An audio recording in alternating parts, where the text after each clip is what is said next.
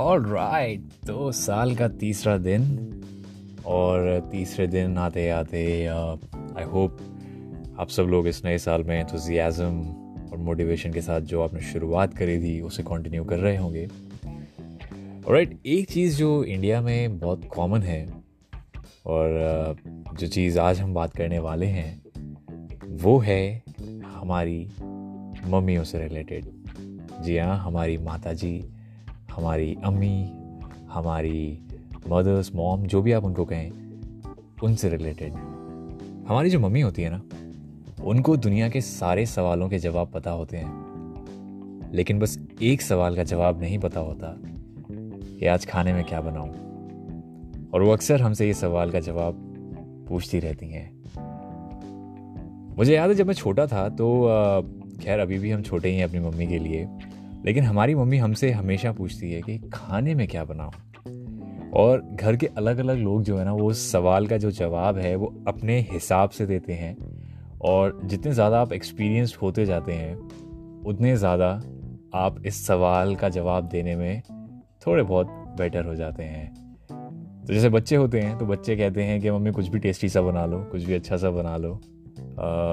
जो अगर you know father होते हैं या यू नो जो हस्बैंड होते हैं, वो हमेशा अक्सर ये कहते हैं कि देख लो जो भी बनाना है।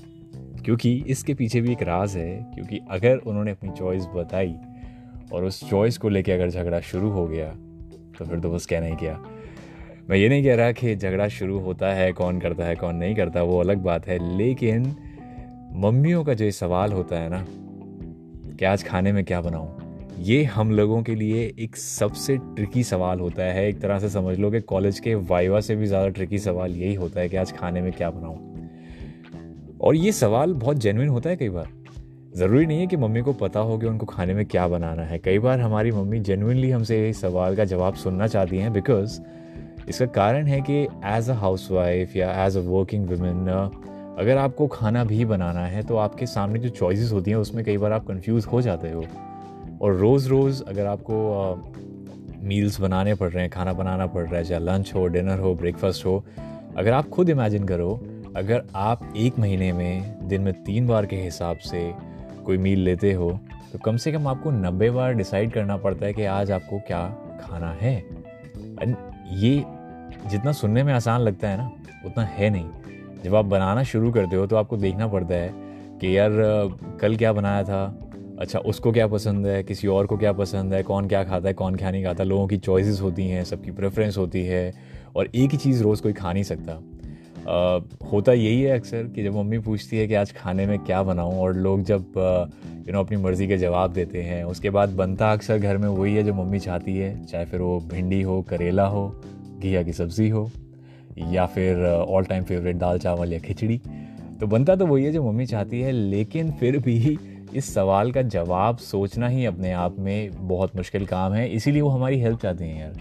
और हम लोग सोचते हैं कि ये एक कोई फरमाइशी प्रोग्राम चल रहा है कि यार यू नो चलो, एक कोई हमसे कोई पूछ रहा है तो हम अपने, है ना पर्सनल प्रेफरेंसेस बताने लग जाते हैं। बट इन रियलिटी ये जो सवाल है, इसका एक बहुत डीपर मीनिंग भी है। क्योंकि हमारे सामने हम हमेशा फोकस करते हैं बहुत बड़े डिसीजंस के ऊपर राइट right? बहुत बड़ी बड़ी चीज़ों के ऊपर। लेकिन जो हमारी लाइफ है ना, उसमें ज़्यादातर जो डिसीजंस होते हैं, वो बहुत छोटे होते हैं। और कई बार हम उन छोटे डिसीजंस को उतना सीरियसली नहीं लेते जितना हमें उनको लेना चाहिए। और अक्सर जो हमारी मम्मी होती है ना, वो उन छोटे डिसीजंस पे भी उतना ही ध्यान देती हैं, जितना कि वो घर के बड़े डिसीजंस पे देती हैं। राइट तो इसी तरह से जब मैं ब्लॉग बनाता हूँ या जब मैं यू नो अपनी पॉडकास्ट बनाता हूँ तो मेरे दिमाग में भी ये चीज़ चल रही होती है कि यार आज किस चीज़ पर बात करूँ? आज ऐसा कौन सा मैं टॉपिक स्टार्ट करूँ या कौन सी यू नो टॉपिक के ऊपर मैं बात करूँ?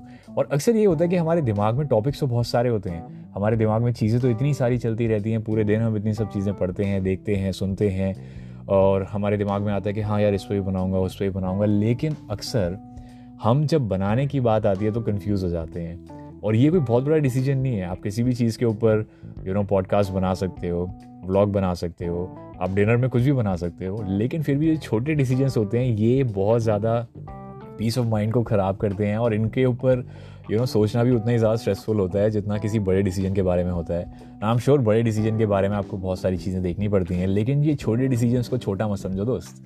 इन छोटे डिसीजंस को लेने के लिए भी एक कला होती है, इन छोटे डिसीजंस को लेने के लिए भी एक हुनर होता है जो एक्सपीरियंस के साथ आपको आ जाता है और कई बार जब आपके पास वो हुनर ना हो या फिर आप खुद अगर कंफ्यूज हो तो सबसे बेस्ट चीज़ जो होती है ना, वो वही होती है जो हमारी माँ करती है कि वो आपसे पूछती है कि आज खाने में क्या बनाऊँ।